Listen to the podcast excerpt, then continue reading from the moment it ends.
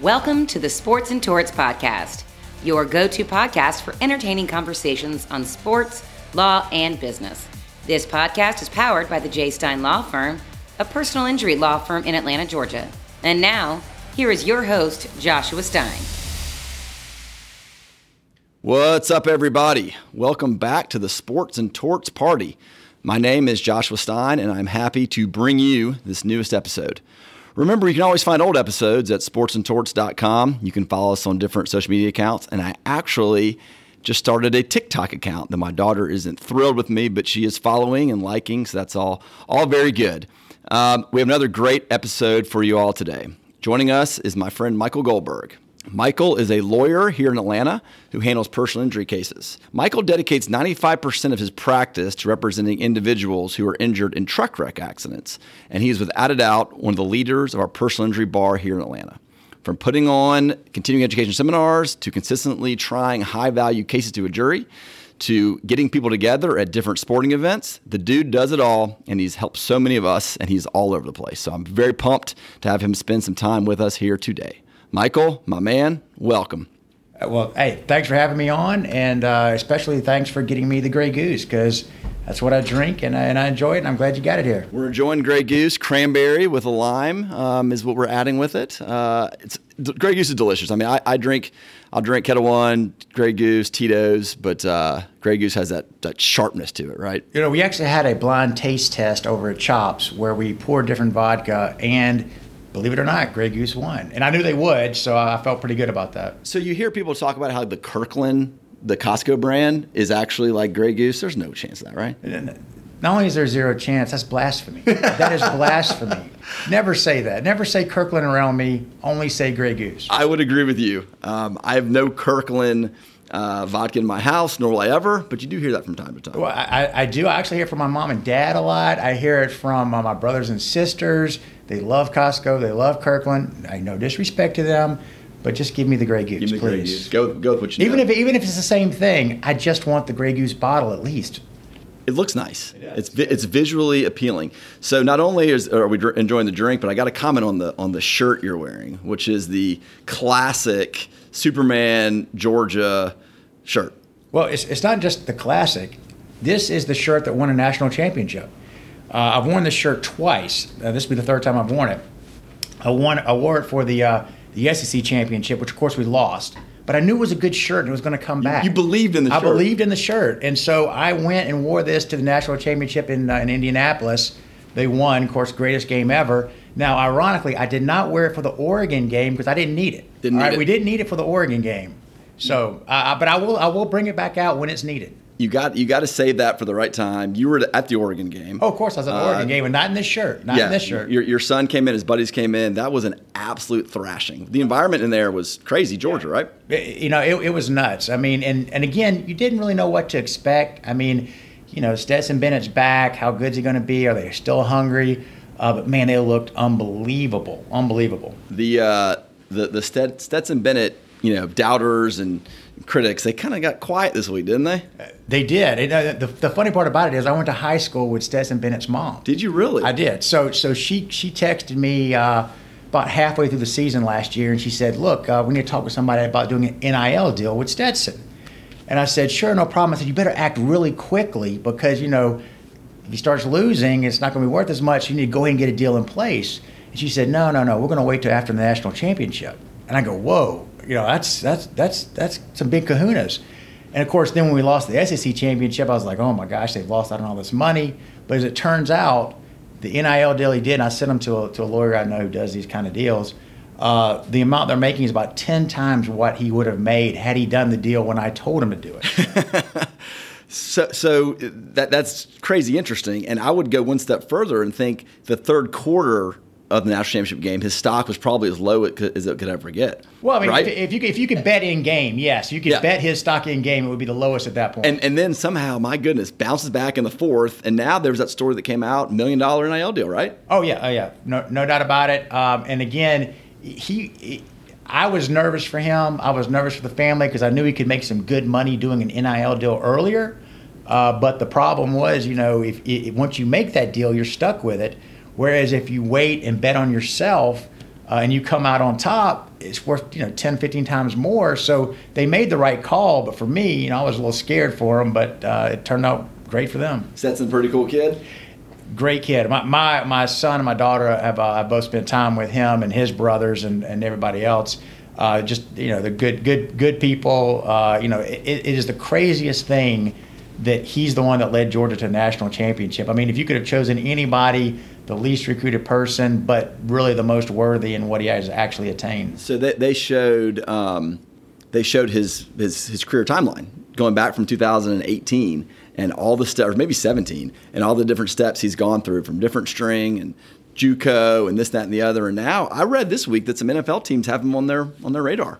I mean, we'll see. Yeah, I mean, that's tough. We'll That's see, tough, but you know, you look at him last week, and he was he was dynamic. you know, I actually just uh, put a bet on him for the Heisman. Did you? because, you? know, it, it, it just seems like if he can perform at this level and Georgia wins out, he's got a better shot at the Heisman, uh, maybe even than Bryce Young does. Yeah, I saw his his numbers jump from in the thousands to like 19 to one or 100 or something. Did you 20 that? 20 to 1. 20 to 1 is what I got to bet. All right. Yeah. Well, well, we'll be following to see if that money pays pays off because if he wins a Heisman, that's good news for Georgia fans.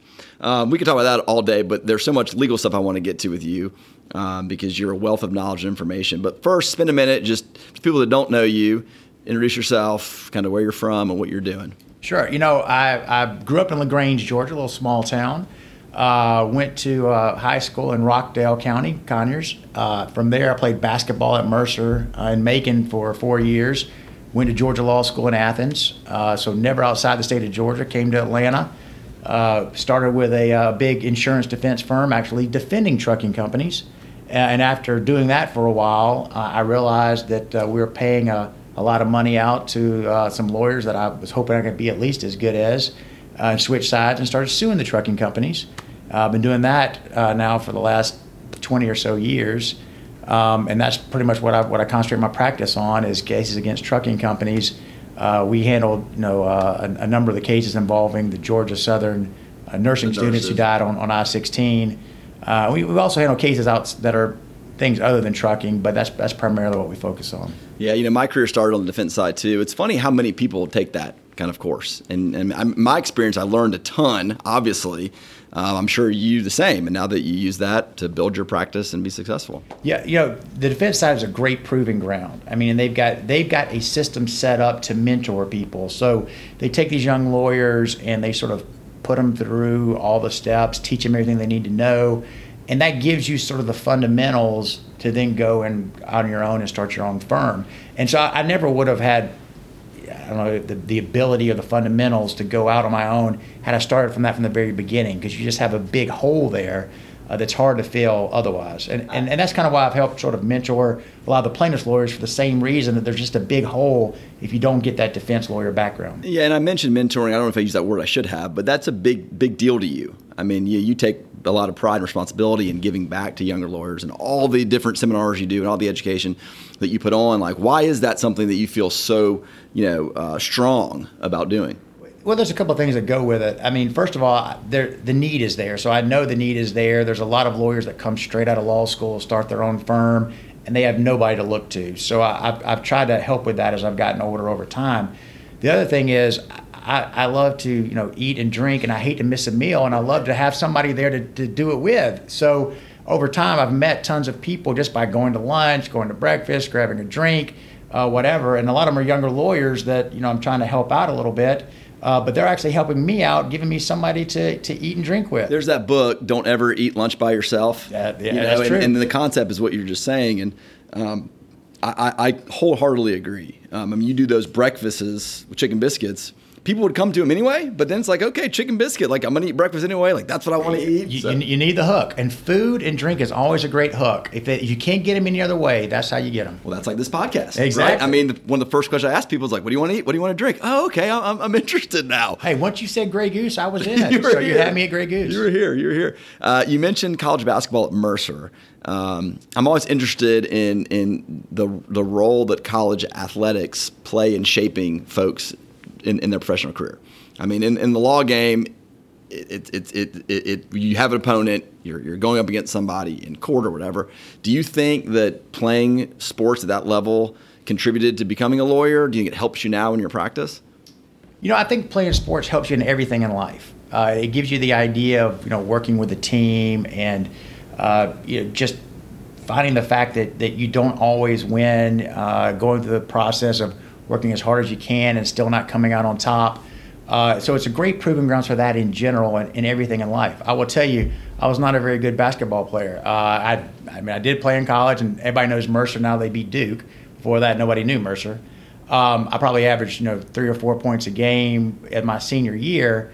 Uh, but coming from that background where I had a coach yell at me, you know, spit on you, everything else, to going to law school, law school seemed like a breeze. I mean, I was like, thank God, you know, let take me to a place where I'm at least I might not be as good an athlete, but I'm at least as good a student, uh, and, it, and, it, and, it, really made it where those things didn't bother me. There were people that uh, didn't want to go to Professor Sintel's class because he was so hard and he'd stand you up and make you ask questions and or answer questions, and I would be like, look, you know, that's nothing. I mean, I, I've had coaches that have.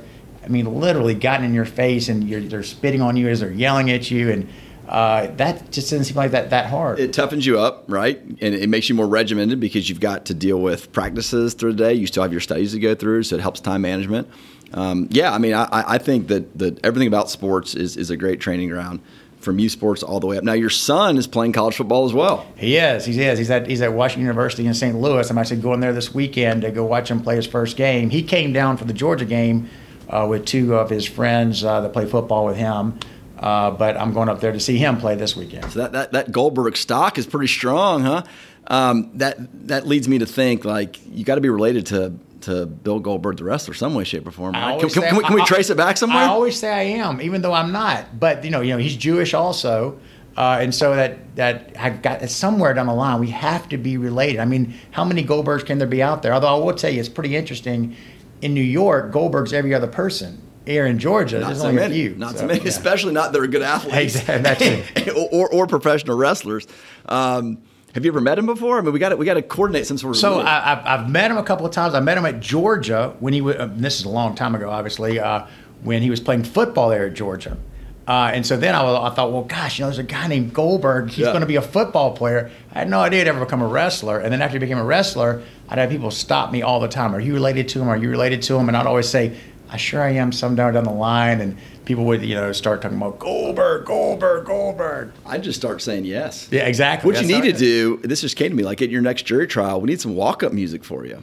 You need the, the entrance to Goldberg. I will tell you, I've had, I have plenty of Goldberg weight belts. They people have given me weight belts. They give me a little you know figurines of Goldberg, and I actually watched the uh, the Goldberg little documentary that they had about his. Uh, wrestling career recently, and I was I was like, man, he was a lot better than I thought he was. So I, I am a wrestling guy. I mean, not as much anymore. I mean, I grew up one. Um, did you grow up into wrestling? Or? You know, it's funny. I, so I realized that I knew all the wrestlers from the you know 90s 80s 90s early 2000s and stuff i don't know any of the current wrestlers so that's what's crazy to me but when i went back and looked at all these documentaries of you know, obviously Hulk Hogan, uh, you know, The Undertaker. I mean, I knew all those guys. And so I remember, I realized now I was watching a lot more wrestling than I realized. I know. My son got into it for a minute and I loved it. We did the pay per view, whatever it was, SummerSlam or King of the Ring. I don't know. I'm like, you can hop back into it like in a minute. I mean, if you watch Monday Night Raw one time, you'd be right back where you needed to be. It's unbelievable how exciting it is. And how serious that the wrestlers take it. I mean, when you see these things behind the scenes, it's nuts because you're like, yeah, they're going through all this stuff, and you know, they had one with Randy Macho Man Savage when he was, you know, going against uh, against uh, Steamboat, and you know, all the stuff they went through to put on this unbelievable wrestling event. Uh, and, and you know, for all of us that are just watching it, you don't really think that much about it, but they're unbelievable athletes. I mean, unbelievable athletes. So fun, so fun. So we, back, back back to some law stuff, if sure. we can. Uh, I took us down that road, by the way. Um, so you went to UJ Law School. You said what was what was your decision to become a lawyer? You know, but people have got good stories, some not so good. What was yours? So my, mine was from the very beginning when I was you know four or five years old. My dad, who's a doctor, said, "You argue so much." You are going to be a lawyer. and so it. I just knew it. I mean, like I thought there was no other thing I could be but a lawyer. So, you know, I did political science in an undergraduate and there's there's nothing else that I could do. Now, ironically, my first so not job, my first thing I did as an almost lawyer was my senior year, uh, everybody on the basketball team had stole cable. So what we did was we put one cable line through the through the uh, air conven- uh, conditioning ducts, and we attached it to every TV. And only one guy paid for cable, but 12 guys got it. There you go. And of course, what happens is uh, somebody's cable gets canceled for not paying their bill. Who was, by the way, the one guy that just had to pay the bill. Come on, dude. The cable the guy. rest of us? The cable guy shows up, sees this cord going to the air conditioning vents, pulls it, knocks down all the TVs, realizes what's going on, and so we have to go through the, to the honor council uh, to you know, state our cases of why we should not get kicked out of Mercer. Now, I didn't think they'd kick the whole basketball team out, so I felt pretty good about it from that standpoint. And then I represented all of them. Guys, I got this. I, I was got the this. talker. They, they said, Yeah. "Look, you're the one. You, they're like, we know you're going to law school. You take you you you're the one that gets up there and talks. I'm like, all right, all y'all be quiet. I'll talk through it. And I was able to cut a deal where all we had to do was to pay the cable that we'd stolen back. And so we did have to work to get that done. Ironically, I'm pretty sure anybody could have got that deal. However, for me, it was like I may I argued my case. They found for me or whatever. One And- for one. And it was and- great. and yeah, one for races. one. That's funny. When I when at Georgia, the fraternity I was in, we got in trouble for having you know drinks at a at a social event or a band party. or. Like, of course, everybody does. That's But- every other week in Georgia. but Yeah, yes. yeah. But this was the time where the IFC came and busted us. Right. Whatever, proving a point. And so everybody's looking around like, all right, what are we going to do? Someone's got to represent us. And at that time, I'd already talked about going to law school. Like, all right, Josh, same thing. I don't, I don't remember exactly how successful I was. It was kind of a cut and dry kind of kind of situation. But yeah, I mean, you get those early kind of uh, exposure to that kind of event, and it can you know kind of propel you. So Yeah, and, and you know it's a funny thing that just that that event came up. They needed somebody to do it. I was the one that did it. It made me feel like I knew what I was doing. However, I literally had no idea what I was doing. And the honor council, I'm pretty sure they had already made up their decision that that's what they were going to do anyway. But I argued the case. Everyone else patted me on the back, and I and I felt like I did something for the team. So Very good. So, with your personality, you know, sitting at a desk doing some sort of transactional work was probably never anything that you considered to want to do. You know, I, I, it, it never really crossed my mind. I mean, I knew that I wanted to go in, into the into the courtroom. Uh, I knew I wanted to be a trial lawyer. Uh, ironically, when I first started working, uh, doing insurance defense work, uh, I had one of the law partners come up to me, and they said, uh, they said, uh, Michael, and of course they all call me Goldberg. They might call me Michael, but they're like Goldberg. Um, you know, you're a pretty smart guy. We want you to start doing insurance coverage opinions. Uh, and, and now we know you want to be a trial lawyer, but trial lawyers are like plumbers. And insurance coverage defense, where you have to go in there and decide whether or not there's coverage under the insurance policy, that's like being a neurosurgeon. And why would you want to be a plumber when you could be a neurosurgeon? And I said, well, I said, I got, I got news for you. I've, I've never heard any good stories that start with, I was doing a coverage opinion and I denied Right, coverage. right. They all start with, I was in trial. Was in Let trial." me tell you what happened. And so, you know, because of that, I was like, look, I, I'm going to be a trial lawyer. I- I'm not going to be the guy that sits behind the desk. Yeah, the, the the coverage lawyers they're- perform a great purpose. Uh, I did it a little bit too, and you're right. Like no sto- no good stories really come out of it. It, it's, Um, I mean, it's hard work. it's hard very work. educational work. It's very intellectual work, but it's not very fun work. takes a certain brain. They're very bright, very intelligent. Um, now, I mentioned that trucking specifically is what you're known for, what your firm's known for. 95% is what you've told me over the years in terms of the percentage of your practice. So, number one, is that am I being am I accurate saying that? And number two, what was it and when was it that you're like, okay, I'm gonna I'm gonna go after this particular type of case. This is gonna be my niche. Is who I'm gonna be. Yeah, no, you're right on. You're right on. I mean, it's about 95% of our cases are trucking cases or commercial vehicle cases. I mean, commercial vehicles can be vehicles that are you know, work vans, uh, straight trucks, uh, not the tractor trailers that we're used to in trucking situations. But those are about 95% of our cases. Um, you know, like I said, I defended them for a while. Uh, and then after seeing some of the things that were going on, I mean, there were cases that were getting settled where you know, people didn't know the truck driver was on drugs and never asked for it. Uh, and I realized we were paying a, really a lot of bad lawyers a lot of money. And I said, man, you know, these bad lawyers are getting them. I can be at least as good as they are. Let me go out on my own. And then I took all the knowledge that I had uh, from doing trucking cases on the defense side and started prosecuting those for the plaintiffs, for the people that were injured. And so, you know, over time, I realized these were the kinds of cases I wanted. They were, frankly, the most profitable cases.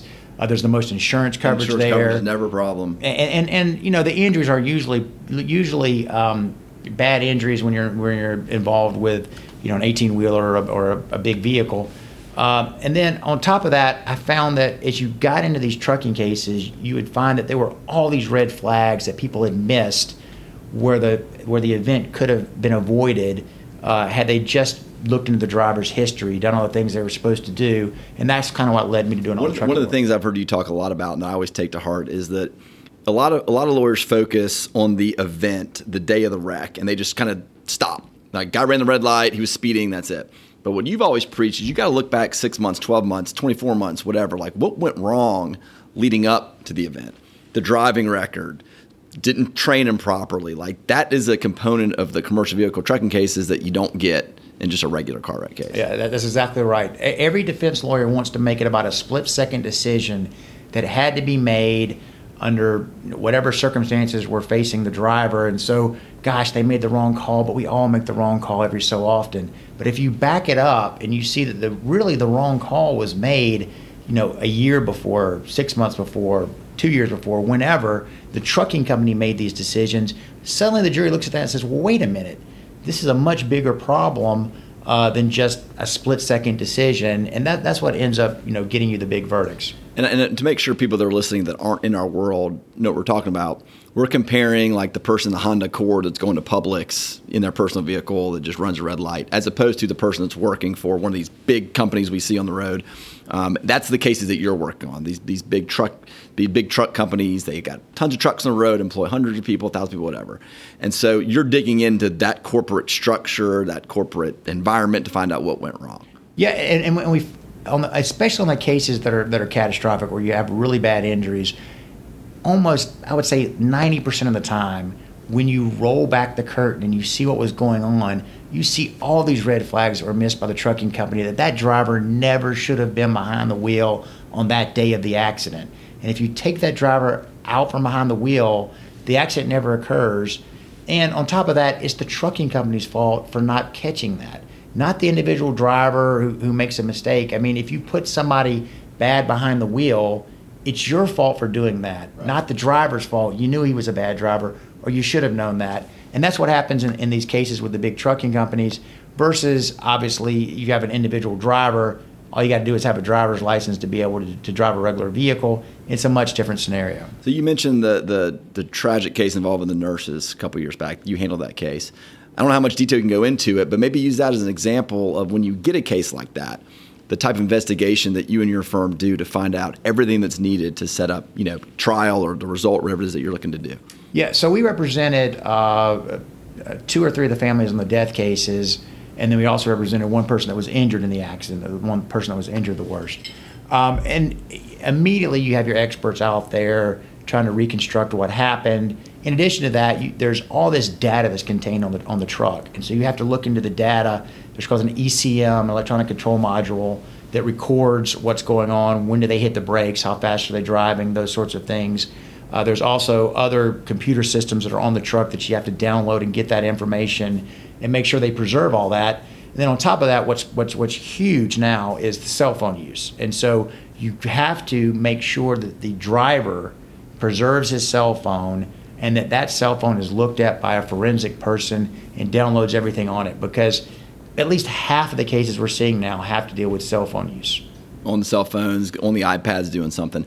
And timing is so critical. I mean, I remember when, when I was defending these these truck cases, the, the law firms basically agreed to be a 24 seven access. So like right when the wreck happens, an expert in the law firm is like boots on the ground, starting the investigation. Oh yeah, for, for the trucking company, they're there immediately. I mean, they're always there immediately. Right, and and so for, for, for, for you and for me too is representing like we're already a couple steps behind. So how do you combat that to to as quickly as you can get out there and do what you have to do?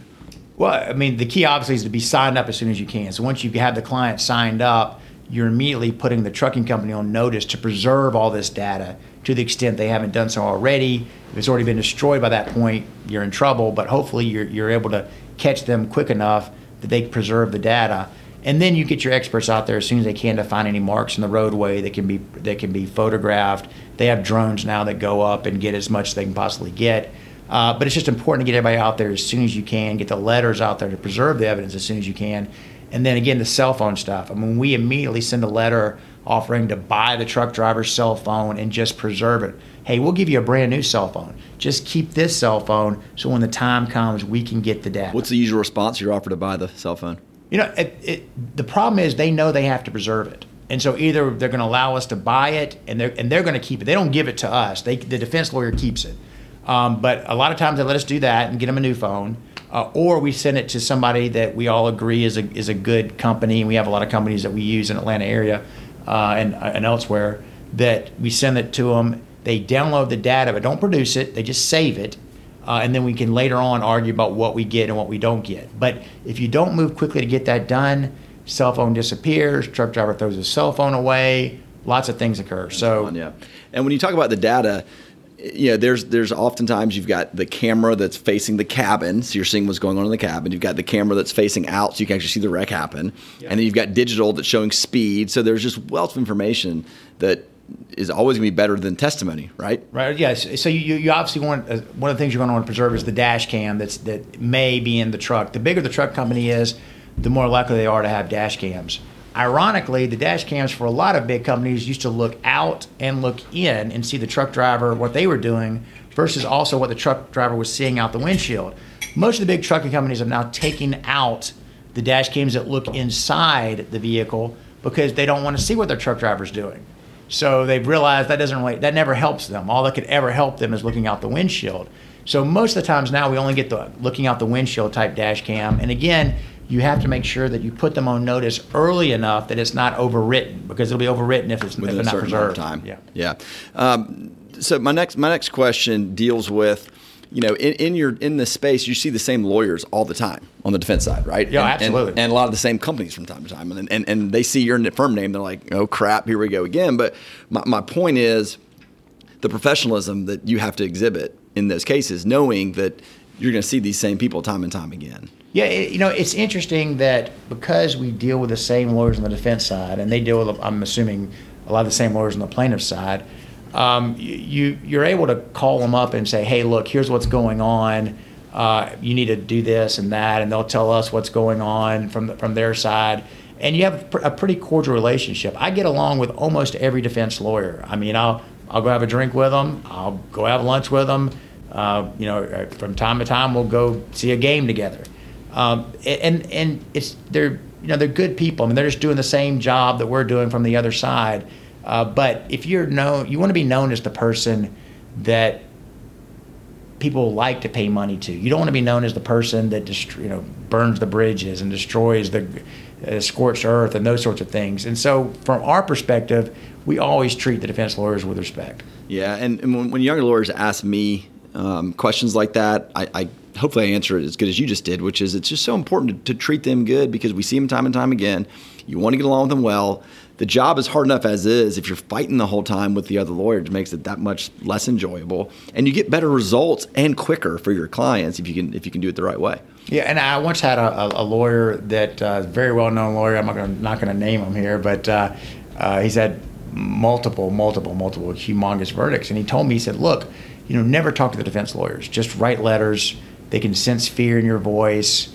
And I said, man, I spend more time with defense lawyers than I do my law partners. I spend more time with defense lawyers than I do my family.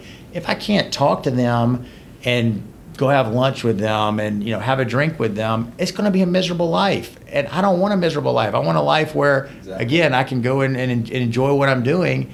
And you know, luckily, over the last 25 years, that's what I've done. So I'll give I'll give a shout out to Andy Goldner, who who I share space with, who I worked with in, in the past. Um, and he taught me a lot of those very same things. And he was, correct me if I'm wrong, your first associate, right? He, he or, was or mine, mine and Joe's. Joe, or one, both, yeah, both of us, yeah. One of your first associates. So he, he had to learn that from somewhere, and he learned it from you. So, you know, I think that it's just great to see that trickle down. And now I'm sharing it with folks because it really, truly is the way to go about it. Yeah, I just, I think it's, it's a process that you have to get to that point where you're comfortable knowing what you're doing as a lawyer. And I think a lot, a lot of times what happens is, if you get a younger lawyer that's scared that they're going to do the wrong thing, they think the thing to do is if I don't know what I'm doing, let's just argue. Because if I'm arguing about everything, I can't be wrong. But that's not, that's incorrect. So you're better off figuring out what it is you need to do, uh, understand that, and while doing that, still be respectful, nice, cordial. Don't argue about things you don't need to argue about, and just argue about what really matters. Uh, and and that's that's how the mentoring stuff helps. It helps people understand what's important and what you need to argue about versus, hey, don't just argue to be arguing. The other side of it, in terms of working the case up and developing it, is that you try a lot of cases. I mean, as much as anybody in Atlanta, I think, with these types of cases. Um, and so that only happens if you if you develop the case from day one the right way, right? Yeah, but it's an interesting process. What I tell people is, I follow the same rule forever, which is this. I figure out what the case is worth. And again, what the case is worth is, is a big deal. It's different in different venues, it's different according to what the client's gone through. But I figure out what the case is worth. If they pay me something close to that, it gets settled. If they don't, I go try it. There's no third option, which is, you know, something where you force them to pay you more or you take less. This is what happens in this situation. And so, because of that, I've tried a lot of cases because people wouldn't pay me. If they paid me, I would never try a case. I'd be happy to never try a case if they would just pay me what the cases were worth. Right. And so your negotiation strategy is what you just said. And, and I know that mediation you do this, which is like, this is the number, this is kind of where we're at, and there's really nothing else to discuss other than you're going to pay it or you're not, or like you said, get really, really close. Um, and I think that some lawyers are afraid to like expose themselves in that manner. They got to follow the playbook, which is okay. I'm going to go really, really high with my demand, and you're going to do your offer, and then we're going to have to stair step down. Where you're just like, screw that. I'm just going to get right to it. I mean, is that is that right? it, it is. It's funny. I actually was involved in a mediation recently, uh, a few months ago, where the, the the mediator sort of had to slow me down a little bit because I said, "Look, let me just give him the number." He's like, "Whoa, whoa, slow down. Let's just play the game for a while." And so, you know, we we go into it, and I said, "Well, I'm gonna go and give a bracket. I'm gonna say if you come to this number, I'll come to this number, and sort of bracket it in, which really gives the other side information more than anything else." And so, you know, we did that, and the and the and the case ended up breaking down, and the defense lawyers stormed out, and so I was like, well, "What happened?" You know, and the media goes, "Well, you know, it, it, it I think that the person just you know didn't." Um, uh, thought you were hijacking the mediation, didn't like the way you were doing it, and that sort of a thing. And I said, well, it's a very simple process here. You know, here's the number. I give him the number, and we see what happens. Uh, ironically, you know, the case ended up settling uh, uh, within a, within a couple of days of that. So it, it sometimes it doesn't work out at mediation. It's a little bit longer than that, but it all worked out. Yeah, sometimes there's uh, you know the insurance company's got like kind of their set thought in their mind about how it's got to go. They got to write up the negotiation a certain way because someone above them's going to look at it. So they've got to play the game. And mediators, they're getting paid by the hour, so they kind of want to do their thing too. We love mediators, um, but your approach is great. So um, talking about trial, a quote that I've seen from you says in a trial, there are two truths the truth of whatever happened to my client, and the truth as decided by 12 jurors with their verdict. My job as a lawyer is to make sure both those truths are the same. That's a good way of saying it. I, I, you've seen that somewhere. Um, That's for you. Know, you. I know it is for me. It, it, it, it is. It is. It is for me. It is for me. Uh, you know, the, the the thing about it is, my client always comes to me and says, "Look, this is the truth. This is what happened," and I believe them and and they're always telling me what they see the truth as. The problem is the real truth. And when I say the real truth, the truth that's going to matter is what those 12 jurors come up with. And so a lot of times there's just a disconnect between the client's truth and what those 12 people come up with as the truth. And my job, obviously, is to make those as close as possible. And so there's things that I do in trying to understand what the client's truth is, uh, to to figure out the way that that individual people are going to look at this case, not like lawyers, because the biggest mistake we make as lawyers is acting like a lawyer, thinking like a lawyer. Lawyers don't decide cases. Regular people decide cases, and a lot of times, I, you know, I end up pitching those cases to when my when my kids were younger. They're now 20 and 21. My oldest two, and I have a three-year-old, believe it or not. Uh, but when they were in the in the 10 to 11 range, I would pitch the cases to them because that's the perfect range.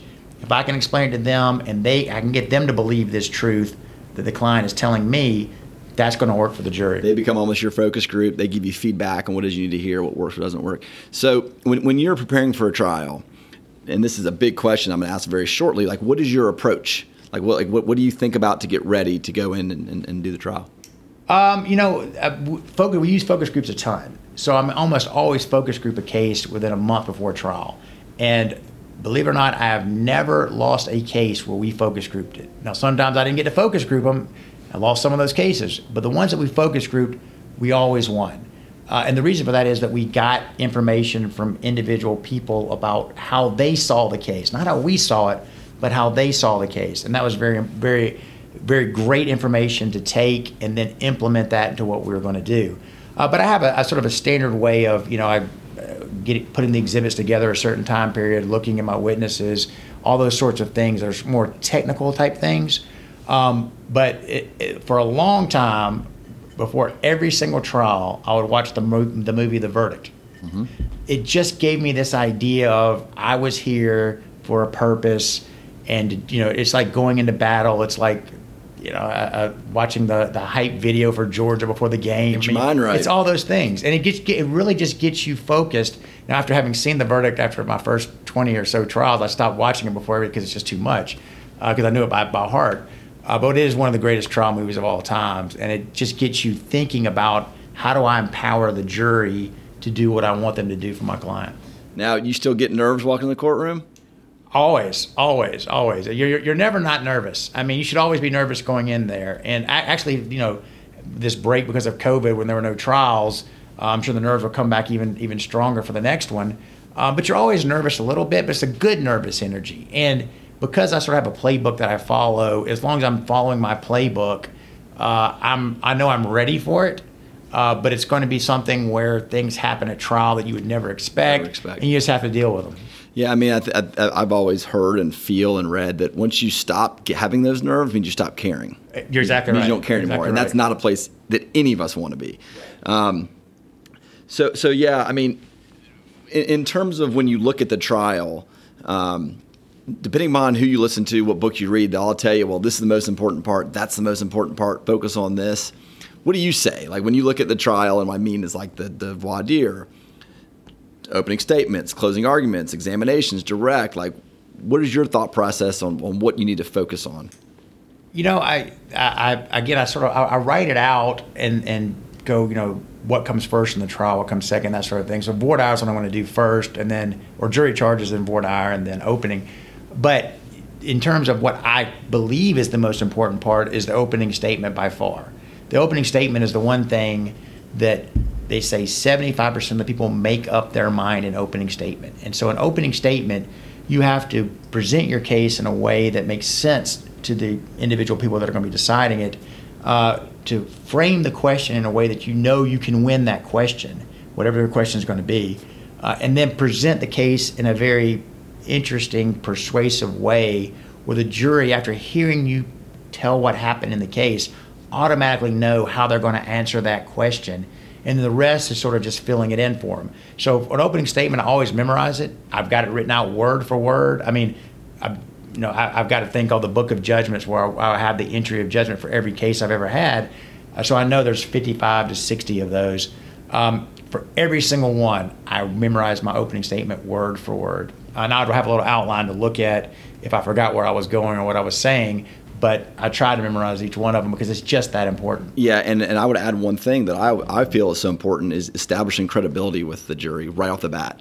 So that what you tell them throughout the three days or week or three months, whatever it might be, um, they're like, okay, we believe this guy. He's established the credibility with us. When he asks us at the end for X, he's the one that's the expert on it, and we're going to go with him. Well, you're exactly right about that, and that's why you write it out and you memorize it word for word. When I write it out, sometimes I will have – phrases put in there, and as I'm as I'm writing it out, I realize that's not 100% true, and I'm going to change it and make it 100% true. So there's nothing I say in opening statement. I choose every word very carefully. There's nothing that I say. It's persuasive, but it's 100% true. So that when it comes in the very end in closing argument, I can say everything I said to you in opening statement was 100% true. That's why you need to believe me when I'm asking you for this money. 100%. Do you try to limit it in time? Like not go too long? You want to keep their you want to respect their time? Everything is short. Everything about trial is short. So you you you want to be as efficient as you possibly can. Normally an opening statement I tell them I'm going to be very efficient. I'm cutting out you know witnesses you don't need, documents you don't need to see, and so as a result of that, we're able to get this case to you much quicker. Uh, and that, that's my role in it. And so the jury sees it that way because they hate wasting time do not want to waste anybody's time. And so my opening statement usually is 15 to 20 minutes. I mean, again, I try to, sometimes you have to go a little bit longer if there's more complex issues involved, but you want to keep it very short. Uh, another thing that I do in opening statement that I've been doing for the last probably five to 10 years is I go ahead and give them what I'm asking for in opening statement so they know in closing arguments what I, what it is I'm going to ask for. Yeah, and, and a lot of folks have started doing that or not doing that, but start prepping the jury in voir dire with the with the number, yeah, the big number, so that they can start hearing it now. Do you, Yeah, do you and- take that approach also? You know, we, we mention it in voir dire sometimes just to make sure. Um, but really, the reason I'm doing it is, people say, well, you're doing it to anchor. You give them a big number, so it anchors them to the number.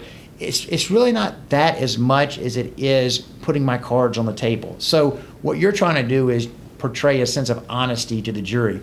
I'm going to show you everything the good, the bad, and the ugly. I'm going to take you everywhere you need to go right now, an opening statement, so you know it. And it's all down on the table. And when at the end of the trial, if everything that you put on the table is true, then they're going to believe you and they're going to do what you ask them to do. And so part of that is telling the number. If I don't believe in the number and I don't tell it to them, uh, or if I don't tell it to them, they may think I don't believe in the number. Uh, that's the problem. And so for me, I want to give them the number so that they know from the very beginning, I believe in this number, it's the right number. And also, I think a lot of jurors believe when you file the complaint, you tell them the number. And so they're wondering why you didn't tell them the number in opening. Right. We call that the ask, right? Right. Like this is the ask of how much we want. And I hear judges talk about this all the time. They say the lawyers who get the big verdicts are the ones that have the conviction and the gumption to make the ask and believe in it. And it's authentic, right? It's not BS. The ones that kind of tiptoe around it and don't believe themselves, like they never convince the jury to believe it. Well, the, the way I usually look at it is I, I think about it in terms of what if it was my wife or my daughter or my son or my parents that had this injury? How much would it be worth for them to have this injury? And when I think about it that way, suddenly the money I'm asking for doesn't even seem close to enough money. But if you don't think about that that way and you say, well, this is what my client has, this is what my client's going through, you're missing the boat because it could as well be your child, your mom, your dad, whoever. Somebody. You need to look it's dad, yeah. exactly it's somebody. So you need to look at it that way and ask for it that way. And if you do that, they'll they'll understand where you're coming from. And all of a sudden, the numbers you're talking about don't seem that big. And, and I think the other thing is being yourself, right? Like, Yeah, like, like everybody, everybody like goes and watches you or Jim Butler or Pete Law. And like, I want to do what he does. It only works if it's you, though, right? Like, you've got to be the one to true to yourself. However your style is, like that's what you got to do, and you got to learn your style over over experience and practice. Yeah, no, I, I watched all those guys. So I, I would come watch Pete Law in trial. I watched Tom Malone in trial a ton of times. I've seen Jim Butler in trial. Um, and with each one of them, there were things that I took that I liked the way they did it. And I made that part of how I do it, but I couldn't do it the same way they do it. I mean, Pete talks faster than anybody I know. Right. And he doesn't tell stories. He's just very much like, this is it, this is it, this is it, this is it. I love to tell stories. So while I chose some of the stuff that Pete did, I made it my own by making it into more of a storytelling type thing.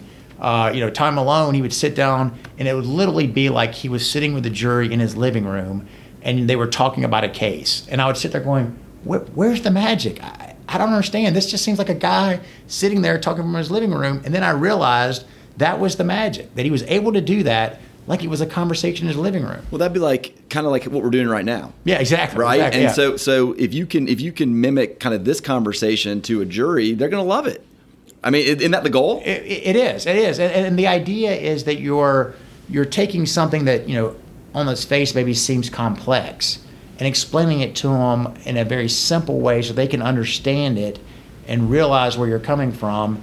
And then they they appreciate not only they appreciate the the straightforwardness. Um, it, it allows them when you're asking for the money and you're explaining why this is the right number to go with you because you've been the one who's led them through this process and that you're open and honest with it about from the very beginning. Now, you mentioned the uh, the book of judgments which i've heard you talk about before um, where you you save every entry and put it in there and, and can go back Yeah, there's, Um, there's, only, there's only one missing. There's only one. So the very first trial I ever had uh, was from the defense side, uh, back when I was with the insurance defense firm. It was the first case I ever tried, and it was over a slip and fall on a grape at Kmart. I represented Kmart. And so we tried the case in front of Judge O'Kelley. Well, I tried it in front of O'Kelley. There was nobody else there. And I tried it because uh, the partners there didn't realize I was trying it, so I just went and tried it myself without asking them. And afterwards, because it was a good verdict, it ended up being all right. I don't think if it had been a bad verdict, I'd have been in trouble. Um, but I went there, and the and when I decided to start keeping these entries of judgment, when I called back to the courthouse, they said, "Look, it's all in archives. It's going to be $150 to get a copy of this entry of judgment. And I said, well, I'll just remember this one. The rest, I, there were, you know, by then there were computers and stuff, so I have all the rest of them. But that's the only one that's missing. Oh man, we gotta we gotta get up a collection fund to go get that for you. Come on, man. It's in Gainesville Federal Court in, the, in a basement somewhere. Okay, so. we'll, we'll, we'll go to mission. Okay, so I want to I want to say because over the years you've, you've you've you've told me a lot about some of these different good war stories. They're always fun to talk about over drinks, right? Like that that's what's fun. Oh, of course, yeah. So I'm gonna I'm gonna throw out a couple keywords and then you take it and hopefully it reminds you of the case and tell the story. Sure, sure. All right. So two different shoes. Two different shoes. All right. So this that that was a case that I tried up in Rome, and so I stayed in Rome up in a hotel there for the first three nights. Um, and and on the fourth night it was going to be closing argument, or the fourth day was going to be closing argument. So after the third day of trial, I said, you know what, I'm going to go home tonight. I've been in a hotel for three days. It's just too much. I'll just I'll just drive there and come back. And so I, I decided to do that, and I I drive down there, spend a night at home, get to see my family. You know, I'm like you know it's just great to be sleeping in your bed. But of course, I got to get up at the crack of dawn to get back to Rome. And so, you know, I show up and, and, just, and we're going straight into closing arguments. And as I'm looking at my papers, I look down and realize I have on two different shoes. And so I, said, I said, oh man, you know, Same color I- at least, They're, the- they're, they're, they're close to the same color. Um, and I and I'm thinking that you know it, I'm to do the best I can. And so I, I get up there and I said, well, should I stand really close to the jury so they can't see my feet, or you know, what should I do? So I tried to stand behind a podium as much as I could. And I, I remember afterwards, the, the jury came back and it was a great verdict for us. And I talked to the foreperson, and she goes, "Look, I got to tell you, you got on two different shoes." I was like, "Yeah, I, I know that." I realized that this morning. That. But the good news is they didn't hold it against It me. It humanizes you. It does. It right? helps. I mean, you know, I guess one approach could have just been like, "Hey, look, guys, I'm, I'm, I've got two different shoes on," you know. But it just it goes to the point where it's like something is going to unexpectedly happen at trial every time. It's not oh, always your It's- it's- wardrobe. it's nice. But you, but it's how you react to it, right? I mean, like. You can't let, let your mind go crazy that these people are now not listening to me. They're focusing on the fact that I'm the idiot wearing two different shoes. Well, I mean, I had had one trial where uh, my son, who's now 20, uh, the time was two. Uh, we were at the original House of Pancakes on a Sunday, getting and trial was going to start on Monday.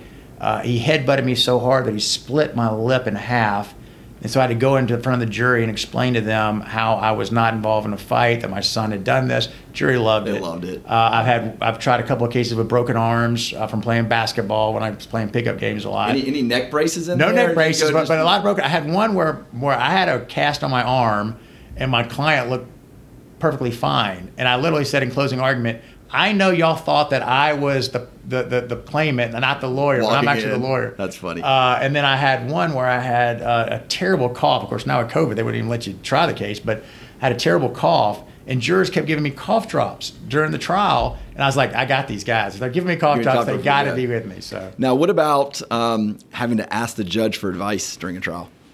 Right. So, yeah. That, so uh, this is in front of, in front of uh, Joel, Joel Fryer, uh, who's now deceased. So I was I don't know how many years out I was, maybe two or three years out of law school, and I was trying this case. Again, I probably had no no business being in there, but I I love trials, so I did everything I could to get in there. And so I'm I'm against a lawyer from King and Spalding, and so I ask a question, and uh, the King and Spalding lawyer uh, objects. The judge says sustained. And so I said, try the question again. I said, uh, and I can't remember what the question is, but the King and lawyer, uh, Spalding lawyer objects, and uh, the judge says sustained. So I'm looking at the jury. The jury's like looking at me, and I go, I don't know, you know. So I, I go, Judge, I don't know what I'm doing wrong. Can you tell me what I'm doing wrong? And the judge says, Come up here. And so I walk up to the judge. And The judge tells me, Hey, you know, you got to say it this way. If you say it this way, it gets to come in. And so I walk back. I Thank you, Judge. And I walk back, and I ask the question. And the King and Spalding lawyer objects. And the judge goes, "Are you kidding me? I told him just what to told say." him what to do. Yeah, yeah. He said, "Overruled." I go, "Thank you." Thank I bet you Judge." never asked that question the wrong way again. no, I did not. You know, you learn a lot that way, and it was one of those things where, again, it's easy to get flustered in trial. It's easy to think that things are supposed to go a perfect way, and if you take it with a little bit of levity and you say, "Hey, even if it doesn't go right," judges they actually will help you out. I mean, go talk to them. They will help you out if you if you get into a bind, uh, and just approach them and talk to them. I think nothing drives a judge more crazy than watching a, a lawyer unable to kind of do the job. Right. Right? Because they want it to be an even playing field. Always there's going to be a lawyer that can do a great job, but they don't want some a lawyer to do a bad job. Right. Right? Because that's not good for the system. So And, and I I think I think that especially for younger lawyers, judges appreciate them saying, "Hey, I'm trying to do this. I'm trying to do it the right way, but I can't figure out what's going on. Can you help me? And and to my, yeah, I mean, I was surprised, but looking back now, I realize the judges are just there to help you out and move the process along. Now, how about the time when an, an injury client of yours ended up in jail? yeah. So th- we, I call this the uh, the trial where my client snatched defeat out of the jaws of victory. So this was up in Clayton County, and uh, there were there were two Judge Benefields in Clayton County back then.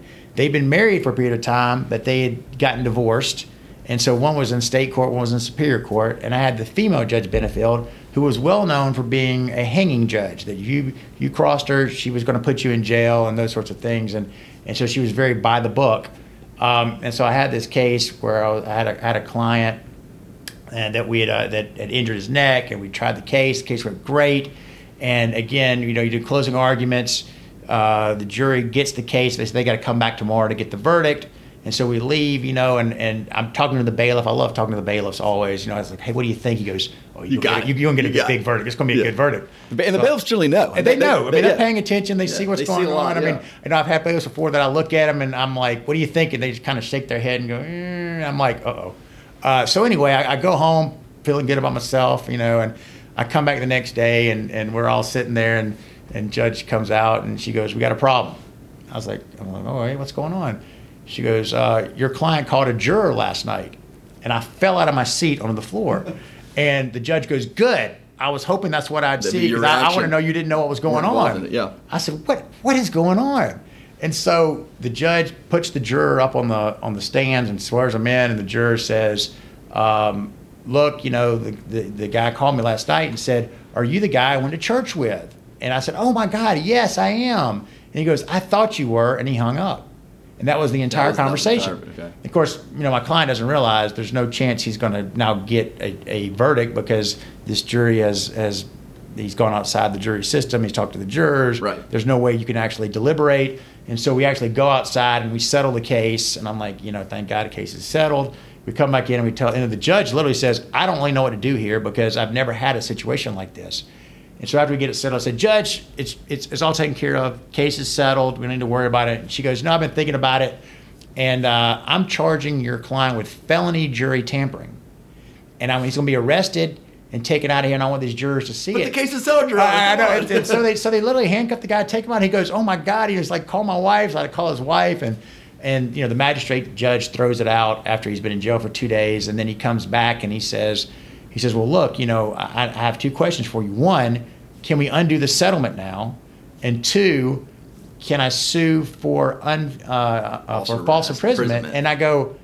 No and no. No and no. This case is Get the done. hell I'm not outta here. trying It. It's over. Yeah, yeah. But you know, it was one of those things where I was like, "Oh my god!" And after that, I would tell my my uh, my clients, I said, "Look, literally, don't have any conversations with the jurors. Don't even be in the same elevator with them. Don't be near them. Don't let anything happen." So Well, that's pretty impressive to get a, a, client arrested in an injury trial. So, it, it, it, was it was one of the one of the one of the strangest ones. I believe I probably have only.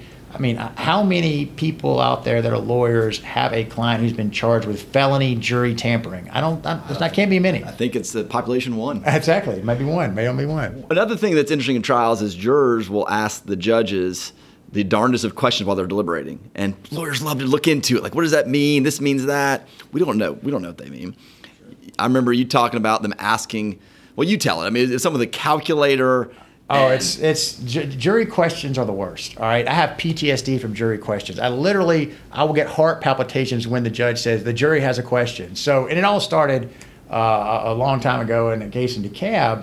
Uh, I had this case where we had uh, my my client was a lady who had injured her wrist, and she was a dentist, and for her it was a really big injury, and so they'd offered us like four hundred thousand dollars going to trial, and we turned it down and said no, you know this is a million dollar case, we're going to go to trial on it, um, and so the uh, the jury's out for about an hour or so, and they come back, and their first question is, if we find for the plaintiff, do we have to award damages? And so I'm like, oh Lord, you know, my, my heart's hurting. And, and it was Judge Carrier, uh, who's now deceased also, and it's telling you how old I am. Um, and so Judge Carrier writes back and says, if you find for the plaintiff, you must determine the amount of damages. And I was like, well, that's a great answer for us, right? So then the jury comes back, and, and, and while the jury's out for like 15 minutes or so, where they come back, the judge is talking to my clients, going, "Now look, your lawyer put on a great case. You know, do you want to talk settlement?" The lawyer's like, "No, we don't want to talk settlement." not you anymore, know? Judge. And, and and and he's explaining to my to my client about how good a job I did, so that when the E and O claim comes, that uh, that she got won't sue me. Exactly. And and but the the client was was like very nice. He said, "This is what we wanted. We feel good with this. You know, et cetera, et cetera." So the next question comes back, and it's, "Is zero considered to be an award of damages?" And so I said, "Judge, just tell him yes. Let's just get this over with." The judge says yes Get the band-aid off. You're done. Sends it back to the jury, and the jury five minutes later knocks on the door and says, "We have a verdict." So I'm like, "Oh my god!" So the jury comes out and awards my client well over a million dollars and zero on her husband's loss of consortium. Got it. Okay. Uh, and the crazy part about it is Okay. the defense had moved to add the husband in for loss of consortium, or you have to dismiss it because it's a four-year statute of limitations. They don't want you to win one and then sue him do it again. again, And so I said, no, I'm not going to dismiss it. I'll just make them a part of the case. But I never discussed it anywhere in the opening Didn't or put any evidence closing. for it, yeah. Didn't put any evidence on it. And you know, I didn't really think about it. Now I treat loss consortium claims very seriously. Back then I didn't. Um, and, uh, and that's what they were all stuck on. And I was like, oh my God, y'all could have just told us that. So anyway, so leaving that where I had PTSD, which was unbelievable, uh, I was like, my God, I don't want to ever hear a jury question No- again. no on the. The next trial I have is a med mal case. This is my last med mal case I've ever tried. is in Athens with John Hall, and uh, so the case goes great for us. You know, the the the doctor's partner gets on the stand as the last witness, and we end up being able to show that he was didn't wasn't telling the truth on the stand. So we like feel great about it. And that night they're calling us, asking us to do a high low after the jury deliberated for like three or four hours. And back then there was med mal caps. So we're like, oh, we're going to bust the med mal caps on this verdict. Oh, we don't want a high low. We want to we want to hear what the jury says. And and so after we come back and after an hour, the jury comes back and says, uh, "Look, we need a calculator. We need a calculator for this." And so we're like, "All right, calculator, Deal. man. You add Yeah. up the damages, Yeah. multiplying them out. This is great. This is working out well so I us. called my law partner Joe, and I'm like, "All right, we got him, man. Good call. We're on it." Jury comes back after three hours with a defense verdict. So I said, "Oh my God, what's going on?" You know, I talked to the person. She goes, "Well, look, it was eleven to one for you." And the one person said, if you bring me a calculator, I can show you that this is never malpractice. And so he, one of the experts had testified that there were X number of procedures a year and the complication rate was X percent. He'd multiplied it out and said, look, that's 36,000 cases. And if there were 36,000 med mal cases on this procedure a year, it'd be all in the news. So we haven't seen it anywhere in the news, so it cannot be med mal when this happens. Damn And the 11 jurors came over. And they were I like, said, on "Oh, the he's right." calculator. It's Yeah. crazy. He needs So- be, that guy needs to be ex, an expert witness in these Oh, cases. it, it was nuts, you know. So, and then that, that was literally the last med mal. I said, I'm not doing med mal anymore. This is ridiculous, uh, you know. And then they all, and then of course they also said that the the doctor looked like a nice guy, and you know they felt bad for him. And Athens was a pretty conservative venue back then, uh, but still, you know, you, you, so after those two jury questions, where I went from one way to the other. I started having uh, literally, I, I couldn't even sit through jury deliberations. I go walk around Walk outside or do anything. Yeah, that I mean that is just the, the heart beating, and then when they say jury has a verdict. I mean, just sitting there and just it's it's crazy. Um, okay, another quick story or two about closing arguments and the way that you approach them. We didn't really talk about that, but I can think of two very unique closing arguments that you gave. One of them, um, a movie that we all know, Usual Suspects. Oh, yeah. Right. So, so that was a talk, talk talk about you know. Talk about number one, being creative in, in going about a closing argument. Because look, that's what everybody vision, envisions is like the sexy part of the trial, Right. right? The That's what you hear argument. on TV. That's what you. What, what, I, what I tell people is cases are one an opening statement. All right, whether you're going to where you're going to recover or not recover, that's opening statement. The amount can be changed in closing arguments, and so closing arguments gives you the chance to really empower the jury and to make them allow them to give the money that you want to give, uh, and so it's it's very powerful for that part of it. Now, what uh, a lot of people don't know is I love movies. I watch every movie. I watch movies all the time. Like I said, I watched The Verdict 20 times in a row. Um, and one of my favorite movies is The Usual Suspects. And so we had a case where it's this pilot gas station, and it was a negligent security case where a guy had been assaulted at a pilot gas station, um, and they had their their corporate representative, pilots based out of Tennessee, had come up from Tennessee for the trial, and his lawyer, in opening statement, gets up there and says, "Now look, you know, before you make your decision in this case, wait till we put on our evidence.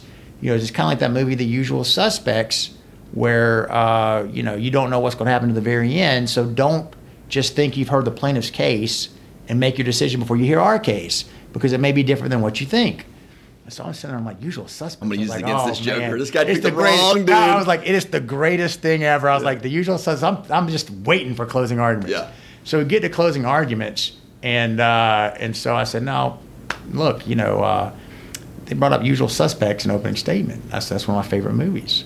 I said, here's what happens. And I really, literally act out the whole thing. I'm like, there's a guy, you know, Kevin Spacey plays this guy. He's this meat guy who, you know, is, is, is it looks like he can harm a fly and he seems pathetic. And, you know, this, these, all these people have, have died and they're trying to figure out, you know, who did it. And they're trying to figure out who Keyser Söze is. And then, you know, I'm literally like walking with a limp and everything else. And then I talk about how that they let him leave the police station and all of a sudden he stands up and walks out. I mean, I'm literally it's 20 minutes going through the movie. I mean, playing the You're whole enjoying movie. I'm loving last it. I mean, minute of it. And, and, and, and it's uh, it is Judge Mather and Judge Mather later later people tell me that Judge Mather's just sitting there going, "Oh my Oh God, my this is awesome." Yeah, yeah. And so then I go, I go, if you don't give us a big verdict in this case, I go, that guy over there, he and his lawyer going to get in the car, took his cigarette out, drive, all the way back to Tennessee, laugh- laughing, all, laughing the way. all the way. And and the jury just hammered him. loved it. Hammered They him. loved it. So, um, was that a case where you had the last uh, argument? Final close. Okay, I was about to say because I, would- I would I would love to have heard what uh, what they could have said in rebuttal. Oh, there was no- Instead of there- just sitting there, he's like, "Oh God." I know it was. Oh I mean, God. but it was it was just it was a great setup. And one of the things I tell people in trial is, listen, listen to both the witnesses and to the you know to the other lawyer. What they say, they give you gems all the time that you can use in your case, and you just have to be ready to kind of pivot and use them and incorporate them into what you're going to say. That's good stuff. Well, I appreciate you sharing all those stories, and we could talk about them, you know, for, forever. But uh, the last law question I want to ask you is, you know, the, your demeanor and, and kind of like your uh, just approach to all of this. I mean, you, you run a big, you know, run a law firm. You're handling high cases. You're in and out of courtrooms, but like your your attitude and demeanor, to me at least, always looks very very the same. Very cool, very calm, very collected. Um, is that just who you are? Is that just what you found to be the better way of going about it? Do you have swings? Yeah, that's that's the thing. I, my wife could tell you I have some swings every every so often where uh, where I can I can get angry. Um, but you know, I try not to let things bother me too much. I mean, in the grand scope of things, you're sort of like, you know, there's things you can change, there's things you can't change. As you as you get older, obviously, you realize that that um, things that you thought were so important suddenly don't seem that important. Uh, and I just think in general, you just need to be a good person. I mean, be a nice guy, enjoy yourself. You know, there, there's so many worse jobs you can be doing. There's so many worse things you can be doing, uh, and just take a, take a step back and, and enjoy it. And so I've always just enjoyed. I mean, I, I I feel like I was chosen to be a lawyer. My my dad sort of made me a lawyer early on, um, but it was the right profession for me, and I enjoy getting up in the morning, going to work. I enjoy you know, talking with people and, and, and hanging out with people and talking about the law and what's going on and those sorts of things. Uh, and I always tell people if you don't like what you're doing, there's a job out there for you. You just got to be brave enough to do it. Now, I will tell you the, the best story of, of the insurance defense firm, which is sometimes it's chosen for you. So, when, when I was at an insurance defense firm, we were moving buildings. And in the new building, there was uh, every person had an office, and their name was on the office. And as I was looking through the offices, I didn't see my name on it. And I went to the partners and I was like, "Hey, I don't see my name on this. Am I going with y'all to the next office?" Uh, mi- missing one And- here, guys. And, and they all said, "We don't know." You know, they they basically wouldn't answer my question. And I realized if I stayed, I was probably getting fired anyway. Okay, so so they forced me to become into a profession that now I love. And had I not had it not happened, who knows where I would be. But it's the same thing when, when you're looking at doing that yourself. I mean, I already knew that I was going to do plaintiff's work at some point because I'd made that decision when I was working there. But they forced me into that decision early. Um, a lot of people just have the fear of doing it, of, of making a change. But if you're not happy with what you're doing in the law or anywhere else, go to something else try it and see there's something out there for you and i tell people keep looking you'll find it Yeah, don't be stuck doing being miserable doing something you don't want to do forever. Make the change. There's never the perfect time to do it. You got to just do it. That's There- what I tell people. there never is, You can always find an excuse why. Well, I can't do it now. My son's this age. My daughter's this age. I got this out. Like there's always going to be something. So very good stuff. I appreciate all of that, man. Thank you. Uh, I learned a ton. I know everybody else will, will, will love listening to you and, and listen to this. I got to get some Georgia football and Brave stuff from you, though. Sure, sounds good. So we're going to go a little over the hour, but but I'm, why en- not? I'm enjoying it. So, Sure. you know, people don't want to listen. I've got great Goose. We can go as long as you want. if people don't want to listen, then that's on them. Um, we're both double champs Georgia Bulldogs, Atlanta Braves, greatest sports year ever. Both teams are kicking ass this year, too. So, my simple question is give me the tale of the tape of looking forward to the next couple months. Like, what the Braves going to do? What Georgia going to do? Who's got a better chance of repeating? That we- in for a double repeat? What do we got? You know, I, I- I think you're going to have two great years. You're going to have two great years from both teams. Uh, I think they're going to go further than people thought they would go. I don't, I don't truly, in my heart of hearts, believe either one will repeat, but I believe both of them will play for it. Um, I, I think that, uh, you know, I think Georgia is going to have a, a, another great battle with Alabama.